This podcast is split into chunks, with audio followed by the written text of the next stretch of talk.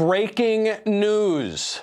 The New York Times has obtained 10 years of President Trump's tax return information and discovered, wait for it, from the late 80s to the early 90s, the president suffered major business losses, which the New York Times could also have learned if they had read the entire book that Donald Trump wrote about that in 1997, or read all of the tabloid newspapers from the early 90s that reported on those business losses, or watched even one episode of Trump's hit network TV show in which he described at length all of those business losses. We will examine why mainstream media journalists are the dumbest people on the face of the earth. All that and more. I'm Michael Knowles, and this is The Michael Knowles Show.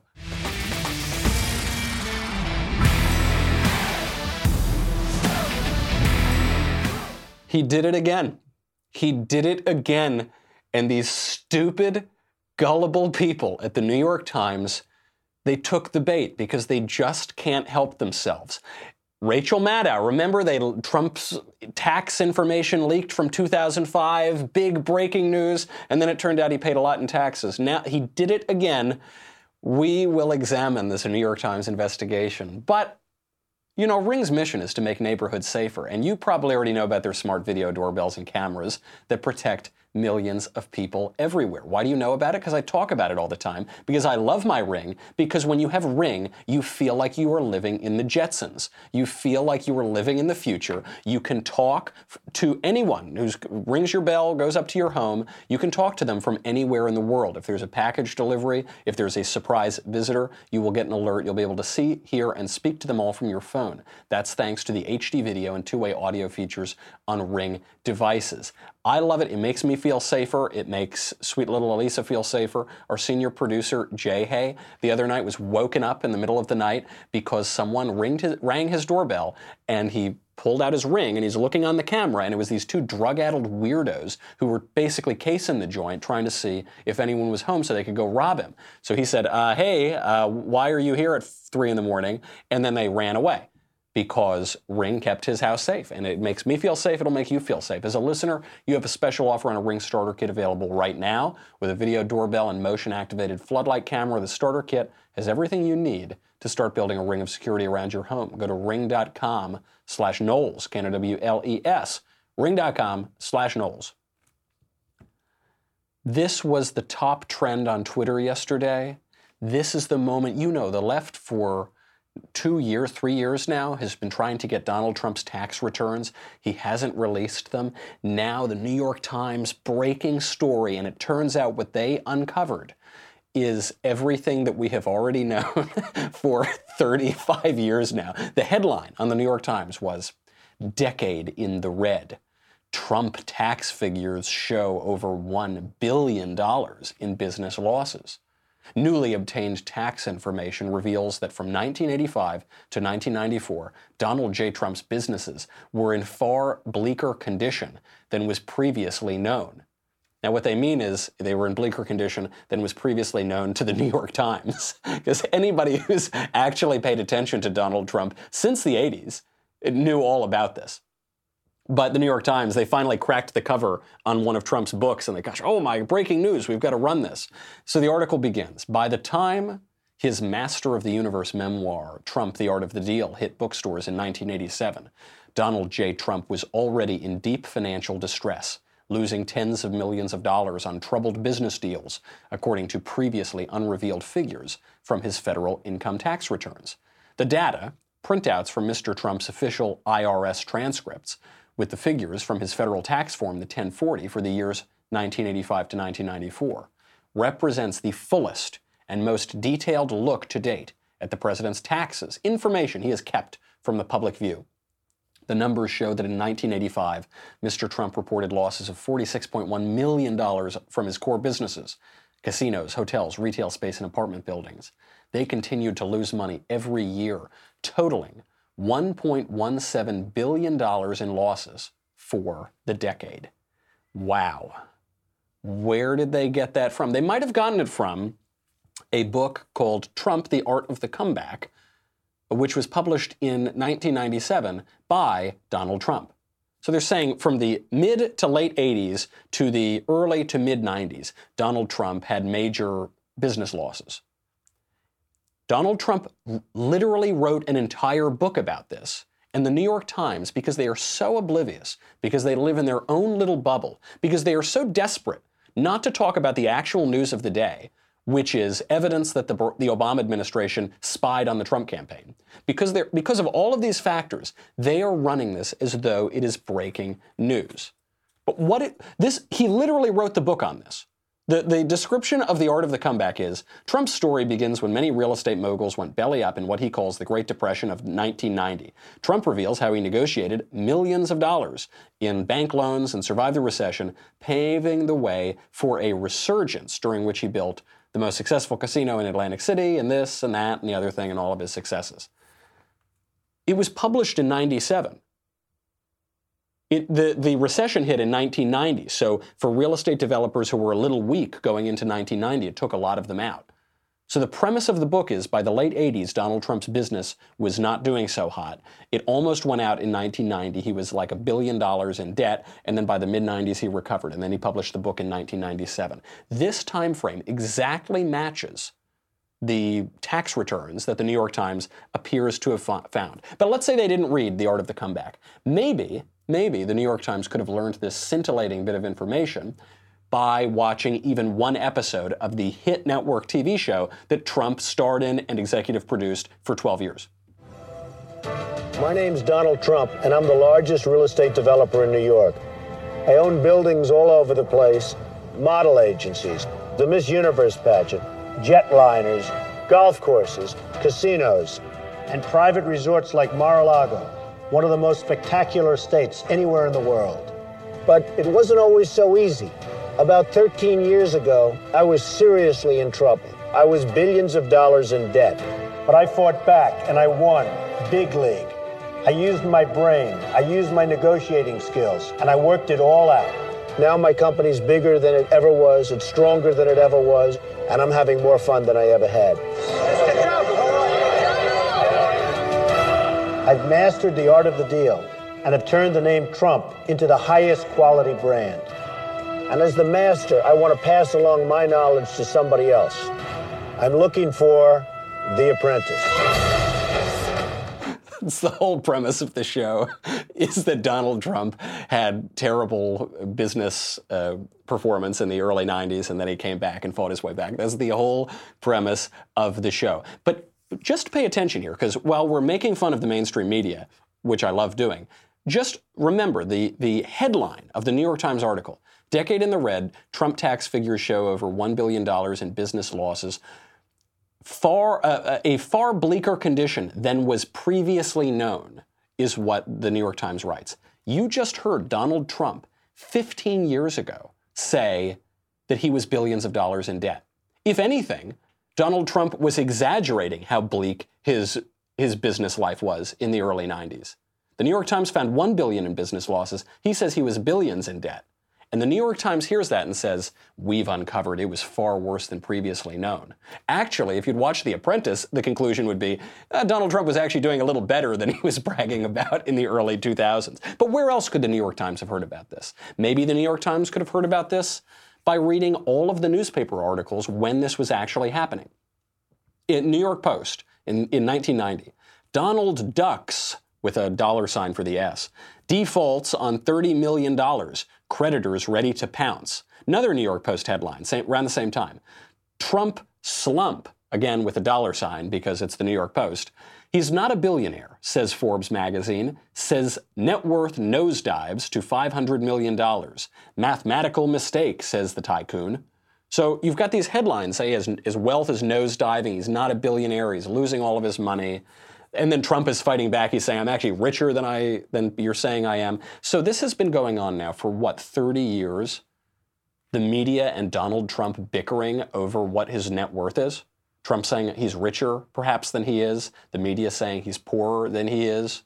Now, now I guess the, the script has flipped a little bit now that he's president. The New York Times is trying to, to exaggerate the, the scope of his business losses. Maybe, by the way, if even if you didn't read those newspapers, maybe you didn't watch The Apprentice, maybe if you didn't read that book, The Art of the Comeback, maybe you would have learned this of Trump's major business losses in 1990, in the late 80s and the early 90s, by listening to every one of his critics for the past 30 years. It's not just the media that are writing about this, not just New York tabloids. Do you remember that one of the biggest media battles of the last 20 years was Donald Trump versus Rosie O'Donnell? How did that fight begin when Rosie O'Donnell said this on network television on The View on ABC? This is the thing. You know, you say what you want to say about him. I know you said that his father gave him his money. It's I know true. that. You, well, listen. The fact of the matter is, you say what you want to say, but he's a businessman. Yeah. He's a, a master of branding. There are a lot of kids who've mo- inherited money from their parents, and you can't see anything about it except a car or a house that's defunct. He had inherited man- a lot of know- money. Wait a minute. And he's been bankrupt so many times where he didn't have to pay. people have but- been bankrupt, but he's come but back. the people beneath him who he owed money to got shorted out of the money, but he got to again try again and again. And you know what saved him the second time? After his father died, with that money, he paid off all his bankruptcy. This is Well, not a see, at least self-made man. This is the line of attack. This is the line of attack against Trump for decades and decades. By the way, did you hear Rosie O'Donnell just contradicted herself? She just said he went bankrupt a bunch of times, but he got out of it. He didn't actually have to pay his debts. He just screwed over his creditors and he made all he made the little guy pick up the tab, but he didn't pay for it. And then not 5 seconds later she says, and then his father died and he used that money to pay off all his debts. So, did he pay off his debts or did he not pay off his debts? Did he pay off his debts using his inherited money or did he screw over his creditors? It, it can't be both ways, but the media want to have it both ways. They want Donald Trump to be this billionaire plutocrat who's a corrupt and he's made all of his money and he's, he's cheated the system. And they want him to be a total loser. They want him to not have that much money at all. And they're trying to advance these arguments at the same time. And, and by the way, the way they're doing it is, is bringing up information that has been so public for the last 30 years that Trump himself has made it a key part of his own narrative. So, who leaked it? That's the other question. Who leaked these documents? You'll notice in the article, it says breaking investigative New York Times, and it's got these two authors that I haven't really heard of. And then at the very bottom of the article, it says Maggie Haberman contributed reporting. Very little note at the bottom. A lot of people didn't pick up on this. Maggie Haberman, you might remember, is one of the favored journalists for the Democrat Party. It's, you can't even really call her a journalist at this point because she just carries water for the Democrats. There was a 2015 strategy document from the Hillary Clinton campaign that got leaked. It described Haberman as a friendly reporter. It said that the, the Hillary campaign always used her to tee up stories for them and that they were never disappointed by her coverage. So where did this come from? I don't know. That little note at the bottom, Maggie Haberman contributed reporting, does seem to give away a lot of the story. Now, when I saw this last night, this was the breaking news on Twitter, I could not stop laughing. If you were following the, the whole show on Twitter last night, I just could not stop laughing about this because I just thought these journalists are the stupidest people on earth.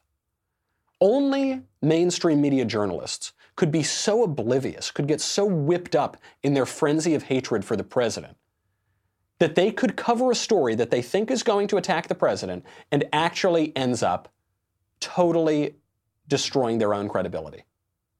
I wondered, I'm, I'm not sure, I mean, maybe this is a little too clever by half. I wondered if Donald Trump leaked these tax documents himself. Seriously, because it, you'll remember a year or two ago, Rachel Maddow had this big breaking news exclusive. We have Donald Trump's 2005 tax return. We're going to open it. We're going to find out that he didn't pay any taxes and, oh, he paid $38 million in taxes that year. Okay, never mind. And she almost cried on air. She was so upset. And this, at the time, I just thought, man, Trump and his campaign just destroy the media. They play these guys like a fiddle. Then fast forward now. Almost any period of Donald Trump's tax returns could be used to hurt him. If they got his returns from the 70s or the early 80s, maybe the early 2000s, kind of before The Apprentice really took off, I don't know. Just coincidentally, they were only able to get his tax returns from the exact period of time that he always brags about losing money. It's, it's a, a boast at this point that he, he wrote a book about, did a TV show about. They get just that exact amount of time. It seems almost too perfect. And so, what are the conclusions of the documents? The conclusions are for a little under a decade, Donald Trump paid a low tax rate. When you, when you take into account losses, deductions, all these sort of things, he basically didn't pay, he didn't, he didn't have a tax liability. So the, the charitable view of that is that Donald Trump took major business losses. We know there was a huge downturn in New York real estate at that time. We know that the tax code was was favorable toward real estate developers, toward people who were building things. So that seems pretty fair. The uncharitable read of that document is that Donald Trump cheated on his taxes, that he paid a rate that was too low. But this one is kind of hard to believe because Donald Trump is under audit currently, I believe, and he certainly was under audit two years ago. This is a very wealthy guy with a lot of business interests who has been audited. So if, if he really underpaid on taxes, one would expect that that would already be discovered by now. Now, what's another takeaway? Another takeaway is that Donald Trump had less money than he said he did for many years. Duh. Yeah, of course. Uh, where have you been? Yeah, of course. This has always been the knock on Trump is that he brags about having more money than he does.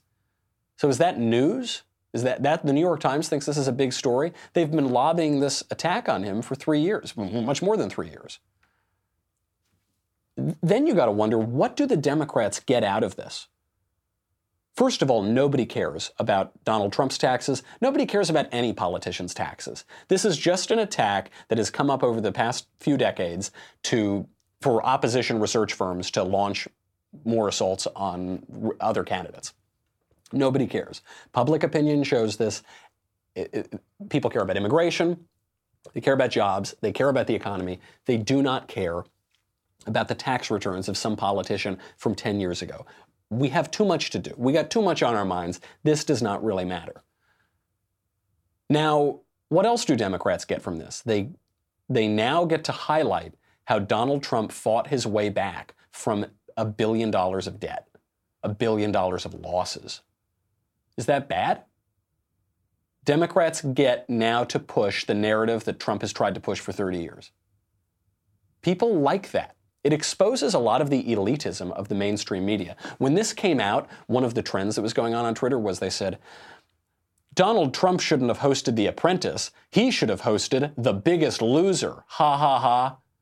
They're making fun of Trump because he took some big risks in business and had some big losses and then made a, a lot of his money back. First of all, does anyone actually believe Donald Trump is not a wealthy man right now?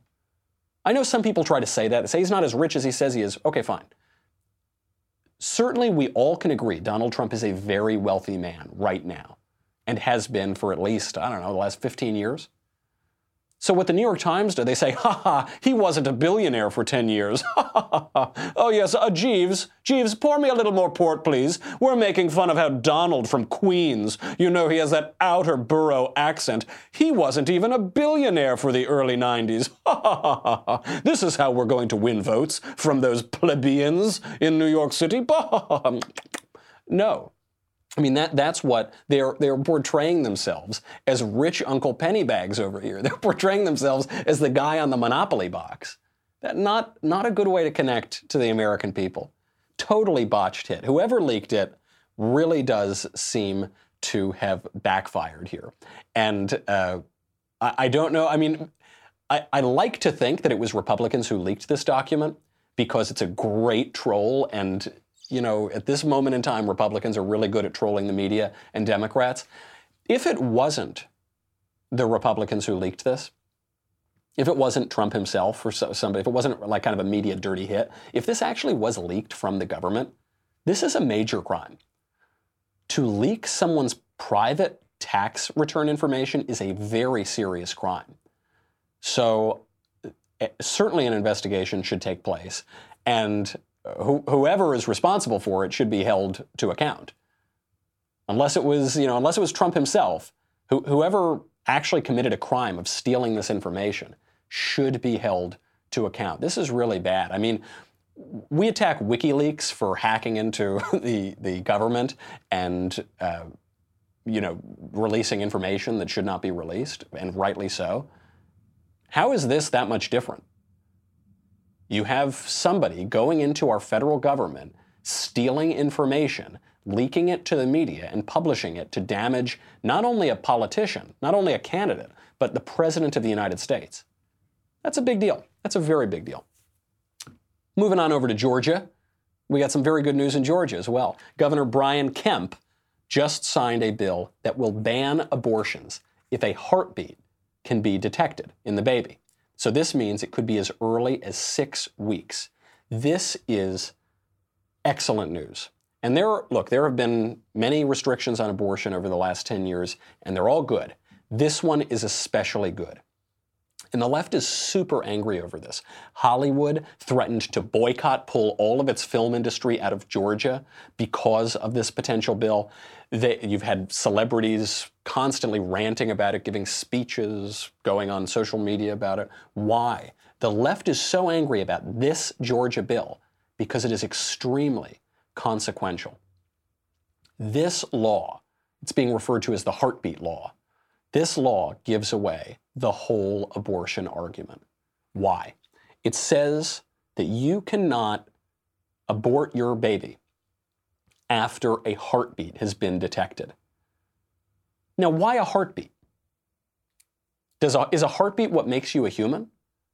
I don't, I don't know. Heart, I mean, heart's a very important organ, but it's just an organ. Why not a brain stimulation? Why not fingernails? Why not a nose? Why not the features of a face? The reason it's a heartbeat is because we associate, just in our minds, in our culture, we associate the heartbeat with life. We associate the heartbeat with the essence of what it is to be a human. Little clumps of cells don't have heartbeats. Random piles of DNA don't have heartbeats. What has a heartbeat? A baby has a heartbeat. If you can't have an abortion after a baby has a heartbeat, that means that the baby has a heartbeat. And if the baby has a heartbeat, then the baby is a baby. That's why this is so consequential. It's, it's a very good law because it, it both pulls on the heartstrings, uh, literally, I guess. It pulls on, it gives us this image, the heart. What is a heart? The heart is human life. And it takes abortion to its logical conclusion. We all agree, everybody listening agrees that you shouldn't be able to kill a baby a day after he's been born. Right? We all agree on that. We all agree you shouldn't be able to kill a baby as he's being born, you know, 10 hours prior.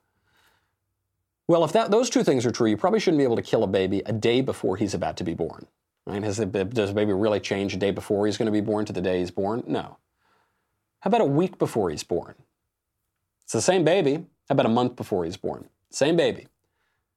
Four months before he's born it's the same baby. Now, further and further back, the baby stops resembling a baby as much, doesn't have fully formed features, so it, just in our, in our minds, not in objective reality, but in our imperfect perception of things, we see the early stage baby and we say, oh, it doesn't look totally like a baby, so I guess we can kill it. But now we go all the way back, we get to six weeks or eight weeks. This is pretty early in a pregnancy month and a half, two months. And we say, but even that little thing, which doesn't totally look like a baby, has a heartbeat. Gosh, I guess it's wrong to kill a baby at all. Not just at 20 weeks, not just 26 weeks. I guess it's wrong at all. The left is furious over this. AOC, of course, objected. She tweeted out one of the coldest things I have ever seen tweeted, which is really saying something. She tweeted out, quote, Six weeks pregnant equals two weeks late on your period. I guess that's true, kind of missing the point. A one month old newborn baby lying in its crib equals 40 weeks late on your period. That is not to say that the sum total of what a one month old newborn baby is is just, yeah, I'm just 40 weeks late on my period. Huh. Likewise, a six weeks old baby, unborn baby, is not just a missed period. A six weeks old unborn baby is not just a little morning sickness. A six weeks old unborn baby is not just a little bump starting to form in your belly. A six weeks old unborn baby is a baby. AOC goes on, typical demagoguery. Most of the men writing these bills don't know the first thing about a woman's body outside of the things they want from it. It's relatively common for a woman to have a late period and not be pregnant. So this is a backdoor ban. It's not a backdoor ban, it's a baby. It's not a clump of cells, it's a baby. Because I, I, also love most of the men writing these bills don't know anything about a woman's body. Well, what about the men who support abortion rights? What about Governor Ralph Northam in Virginia, who said it, we should be able to kill babies after they've been born? Does he know about a woman's body? What about Andrew Cuomo, who now uh, in New York, it's now legal to kill a baby as it's being born? He, he signed that law. Does, does he know about a woman's body? It's, they're so selective with their sexual discrimination here. They say men can't say anything about abortion unless they support it, in which case, great, sign all the laws you want. But the whole point is ridiculous. Just because I am a man doesn't mean I can't understand aspects of womanhood. And do you know why? Because I have a brain and I have faculties of reason, so I can reason through things. And I have evidence, and I have the scientific method, and I have all sorts of uh, resources at my disposal. Just because a doctor hasn't had cancer doesn't mean a doctor can't operate on cancer. Just because I've never been to Tahiti doesn't mean I can't form a picture of what Tahiti looks like. I can't read about Tahiti. I can't look at a photograph of Tahiti. Of course, the men signing these bills, voting for these bills, and the women voting for these bills understand what is at stake. And what is at stake is not six weeks of pregnancy. What is at stake is a baby. Of course, uh, the, the left won't concede this, and you had a man, not a woman, a man, Chris Cuomo, on CNN, who was moderating one of the stupidest panels on abortion I have ever seen. But it shows you how desperate the left is. They've lost this argument, and they are steadily losing this argument, and so they get shriller and shriller and shriller. We'll get to it in a second. Then our old buddy in Philadelphia, Brian Sims, that wacko, weirdo uh, local representative there who who stalks little teenage girls and elderly women at Planned Parenthood, he issues a fake apology. Uh, we'll get to all of that in a second. But I've got to say goodbye to Facebook and YouTube. Go to dailywire.com. It is 10 bucks a month, $100 for an annual membership. You get me, you get the Andrew Klavan show, you get the Ben Shapiro show, you get the Matt Walsh show, you get to ask questions in the mailbag. You a mailbag's coming, coming up tomorrow, by the way, so get your questions in. You get another kingdom, you get the Leftist Tears Tumbler. By the way, tomorrow I am going to be in Missouri. I was invited by State Senator Eric Burlison there to give a speech at the state capitol Missouri on the importance of free speech on campus. This was after I was uh, uh, physically assaulted at the University of Missouri, Kansas City, uh, after an invited speech there. And that was after the chancellor of that university, instead of condemning the assailants and the hecklers, he condemned me as some sort of bigot and smeared me and did not stand for free speech or liberal education. So I'm going to go to the state capitol tomorrow and call for that man's uh, resignation and his firing and a vigorous defense of free speech on campus. So if you're in Jefferson City, Missouri, come on out. It should be a good time. Otherwise, I'll see you on the show at dailywire.com because you will need the Leftist Tears Tumbler as we bring free speech back to Missouri. Go to dailywire.com. We'll be right back with a lot more.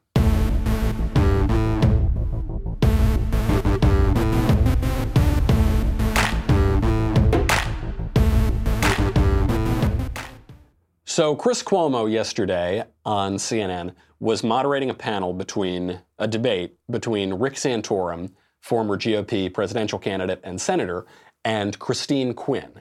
Uh, Christine Quinn was New York City Council. She ran for mayor there. This woman was almost the mayor of New York, and she gives the shrillest, stupidest defense of abortion, maybe that I've ever heard.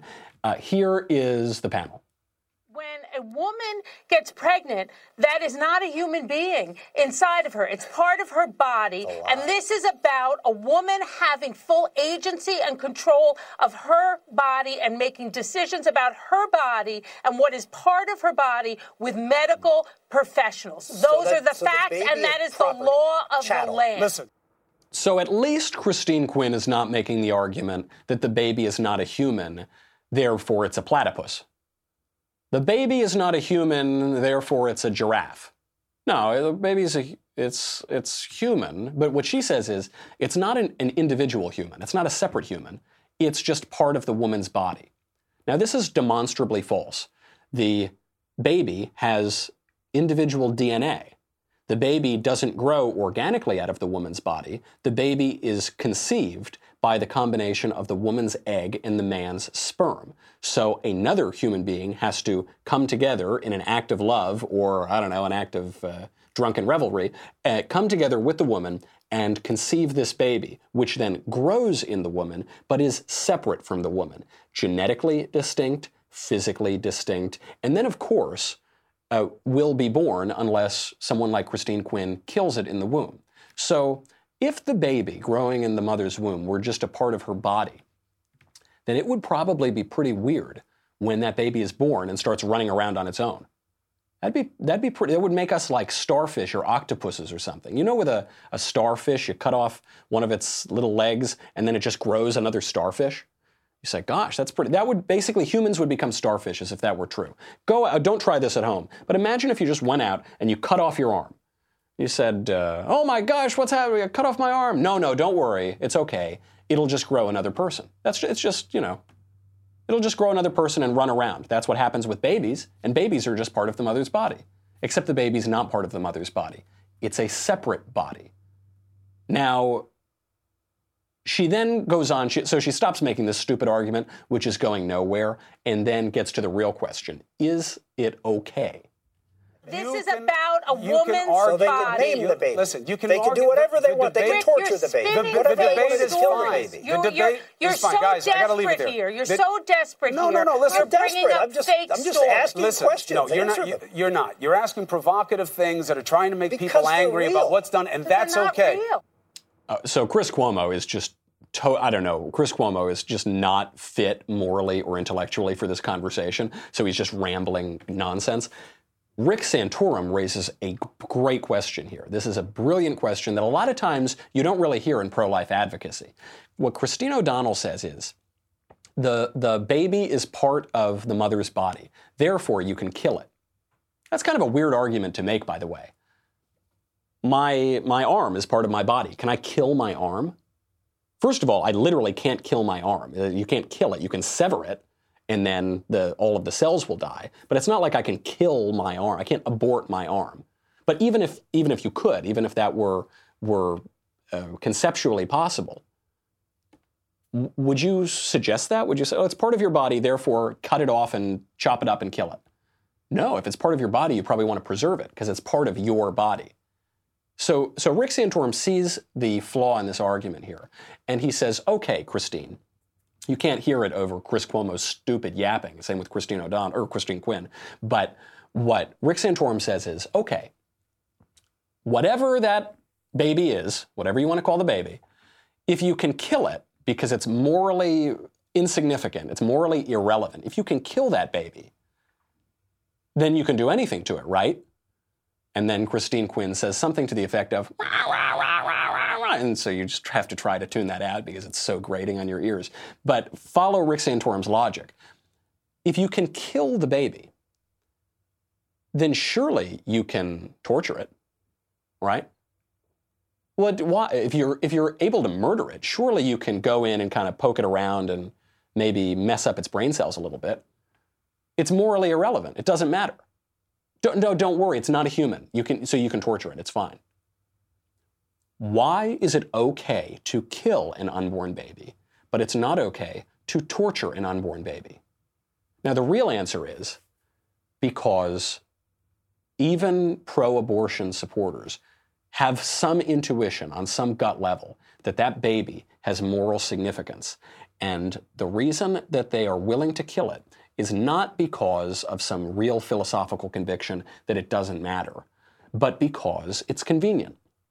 And they don't want to be parents and they don't want to deal with the consequences of their actions and they don't want to even give up their baby for adoption. In the United States, 36 couples waiting for every American baby that is born and put up for adoption.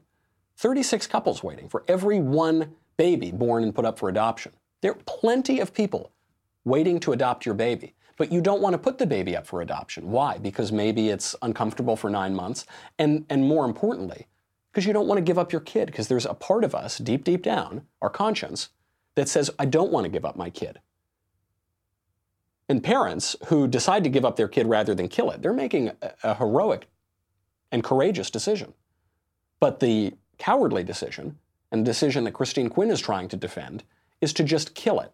Because la la la la la. I mean, actually, the way that she's holding this debate is indicative of the argument about abortion. Because if you just have a calm and collected argument about abortion, which is what Rick Santorum is doing, what that probably means is that you've thought about this and you're confident in your opinion. But if you're just saying a lot of contradictory and emotional and untrue things about, about abortion, then probably instead of having a cool and collected discussion where you let your other your uh, debate partner get in his points, what you have to do is just scream and shout and la la la la la, I can't hear you, I can't hear you, which is what Christine Quinn is doing. No, you can't torture the baby. Why can't you torture the baby? Why is it wrong to torture the baby? Because it's a baby. Therefore, it's also wrong to kill the baby.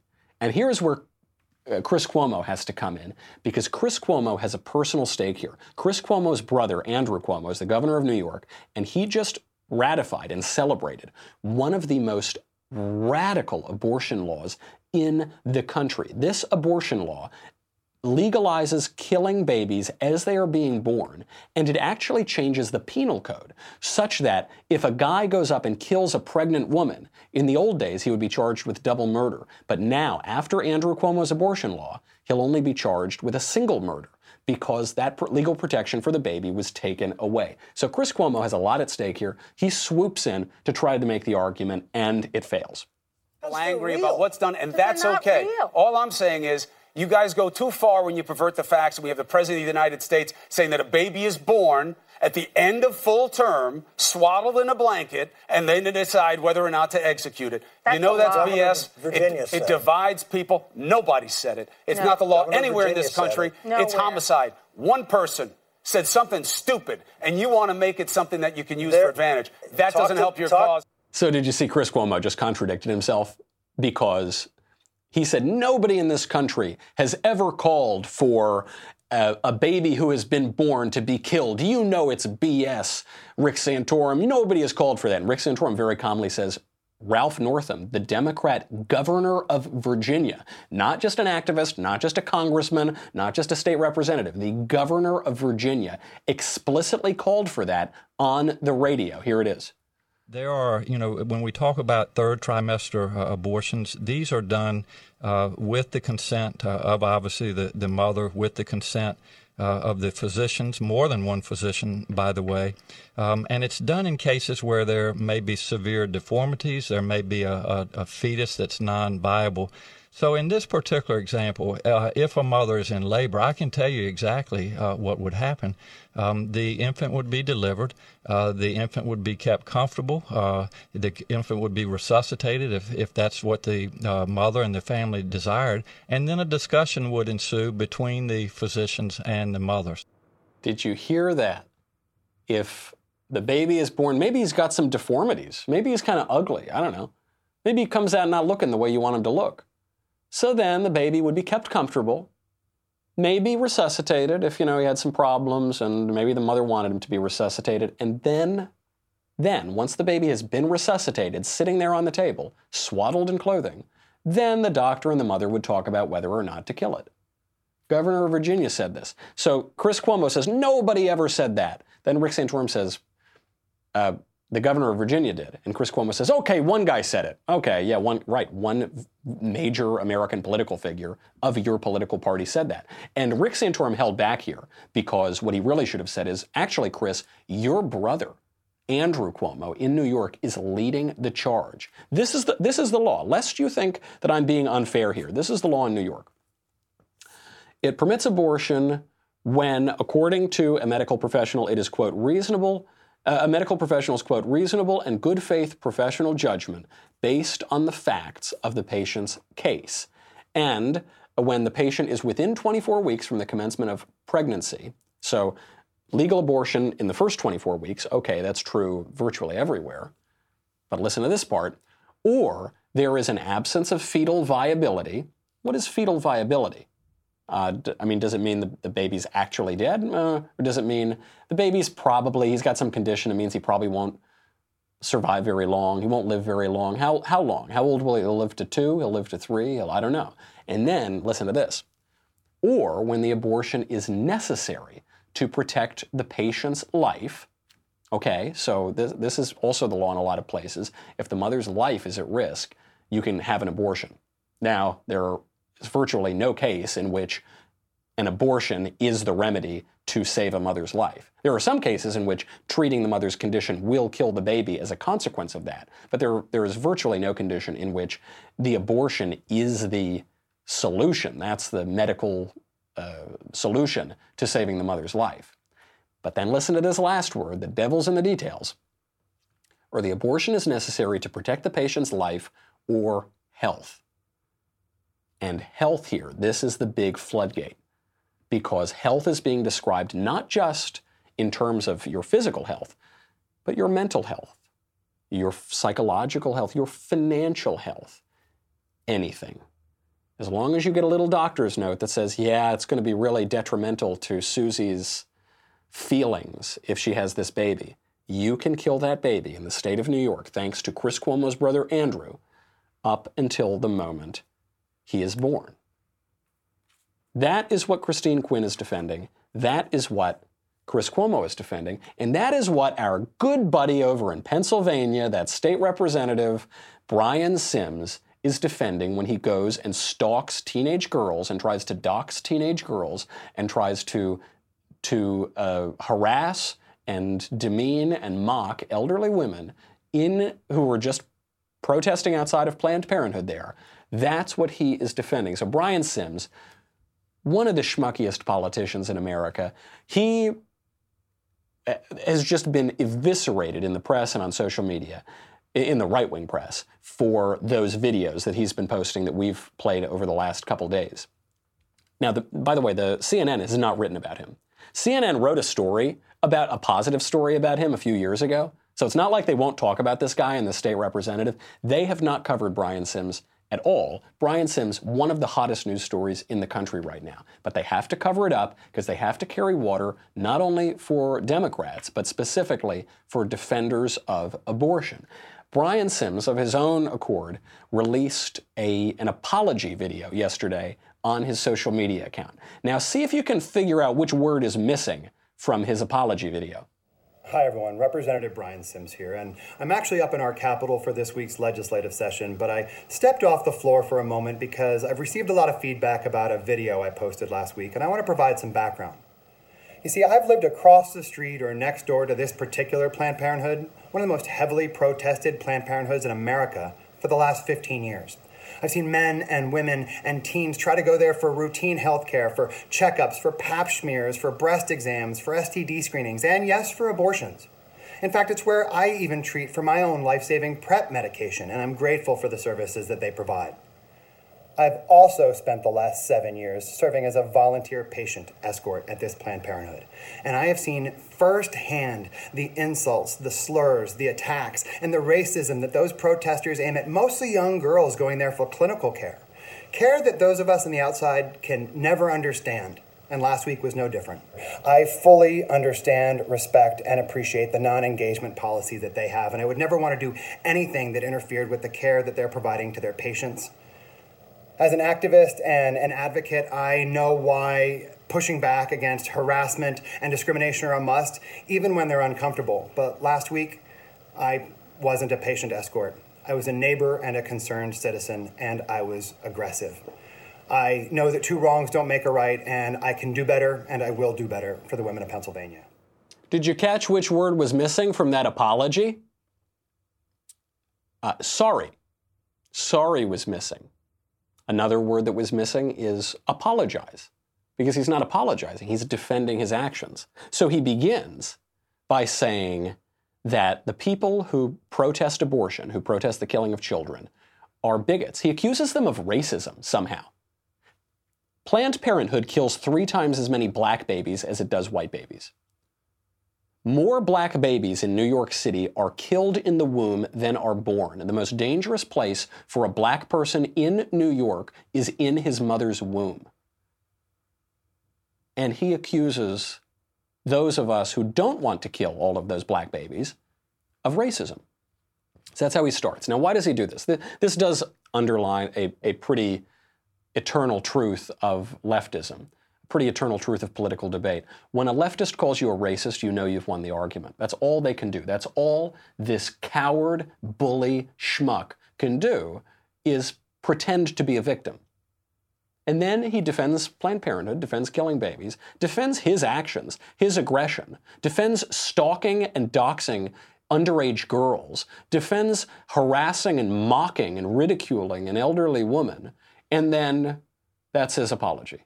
Well, I'm going to Philadelphia this Friday because my friend and colleague Matt Walsh launched a major pro life rally there that's going to take place at the Planned Parenthood in Philadelphia, the same one that this guy stalks, the same one that this guy volunteers at because he's just so so covetous of abortions. He's just so desirous. He has such a hunger that more babies be killed that he volunteers his time to walk women in and encourage them to kill their children. And then in his free time, when he's not volunteering there, he goes and harasses underage girls and elderly women and intimidates them and threatens them and doxes them. So I'm going to go there to this wonderful pro life rally on Friday. I hope if you're in the area, you come on out. And Brian Sims, I hope you come on out. I think you won't because you're a coward and because Brian Sims can't pick on someone his own size. He's got to stick to stalking young underage teenage girls and elderly women. He thinks that's that's a fight that he's more more able to win.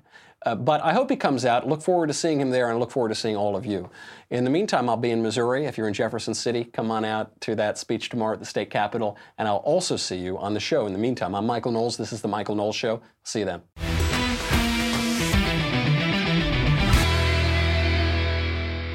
The Michael Knowles Show is produced by Rebecca Dobkowitz and directed by Mike Joyner. Executive producer Jeremy Boring. Senior producer Jonathan Hay. Our supervising producer is Mathis Glover, and our technical producer is Austin Stevens. Edited by Danny D'Amico. Audio is mixed by Dylan Case. Hair and makeup is by Jesua Olvera, and our production assistant is Nick Sheehan. The Michael Knowles Show is a Daily Wire production. Copyright Daily Wire 2019.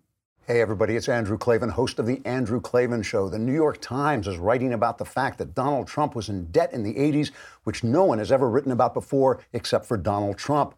The New York Times is writing about anything it can to keep from writing about the one thing it doesn't want to face Barack Obama was an incompetent and corrupt president. I'm Andrew Klavan. We'll talk about it all on The Andrew Klavan Show.